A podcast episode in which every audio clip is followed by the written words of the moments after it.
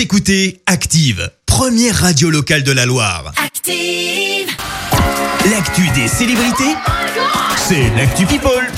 Plus léger, parlons people, Clémence. Et aujourd'hui, on parle love. Et oui, je suis Ah. très sérieuse. On va parler amour puisque Kate Middleton et le prince William ont fêté les 10 ans de leur fiançailles. Et oui, déjà, rappelle-toi, en Quand 2010, même. le couple apparaissait tout sourire et on voyait Kate avec une magnifique bague, celle de la princesse Diana en saphir et diamant. Eh bien, on a appris comment s'était passée la fameuse demande. Le prince William a demandé euh, Kate Middleton en mariage au pied du mont Kenya dans une cabine en bois. Un an ça. plus tard, ils se sont ensuite euh, mariés à l'abbaye de Westminster et sont désormais parents de trois enfants, euh, Georges, Charlotte et Louis. Alors là, on a parlé love. Désormais, on va plutôt parler euh, crise dans le couple et pour cause, on prend cette fois la direction des États-Unis avec le couple les Obama, alors que Joe Biden a remporté l'élection présidentielle américaine et que bon. Trump reconnaît toujours pas sa défaite, mais ça c'est une autre histoire. Euh, Michelle Obama aurait été très claire avec son mari. S'il envisage un comeback en politique, elle le quitterait. Ah ouais. Déclaration faite par l'ancien président lui-même, qui ajoute, elle me dirait un truc du style, quoi, tu vas faire quoi? Bref, ça a le mérite d'être clair. Elle, elle a bien peur de faire euh, fuir son compagnon. Alessandra Sublet a offert un show à ses abonnés d'Instagram hier avec une ambiance très soirée dans sa voiture visiblement. Nuit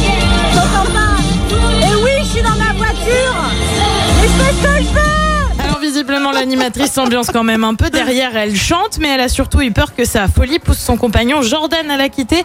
Euh, Mon mec va me larguer a-t-elle écrit avec des émojis morts de rire. Lui a posté une story pleine d'humour avec une tête désolée et écrit Alessandra est à la recherche de cours de chant c'est urgent s'il vous plaît.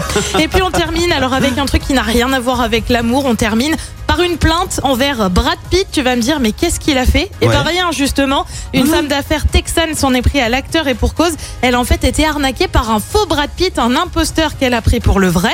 Résultat, bah, elle a perdu de l'argent. Elle a surtout attaqué l'acteur parce qu'elle estime qu'il aurait dû mieux protéger ses femmes, ses fans, pardon, si si, je t'assure. Bah. En attendant, le juge a débouté la plaignante qui compte désormais faire appel. C'est donc une affaire à suivre. C'est du grand n'importe quoi. Bah oui, il aurait dû mieux protéger ses fans. Écoute.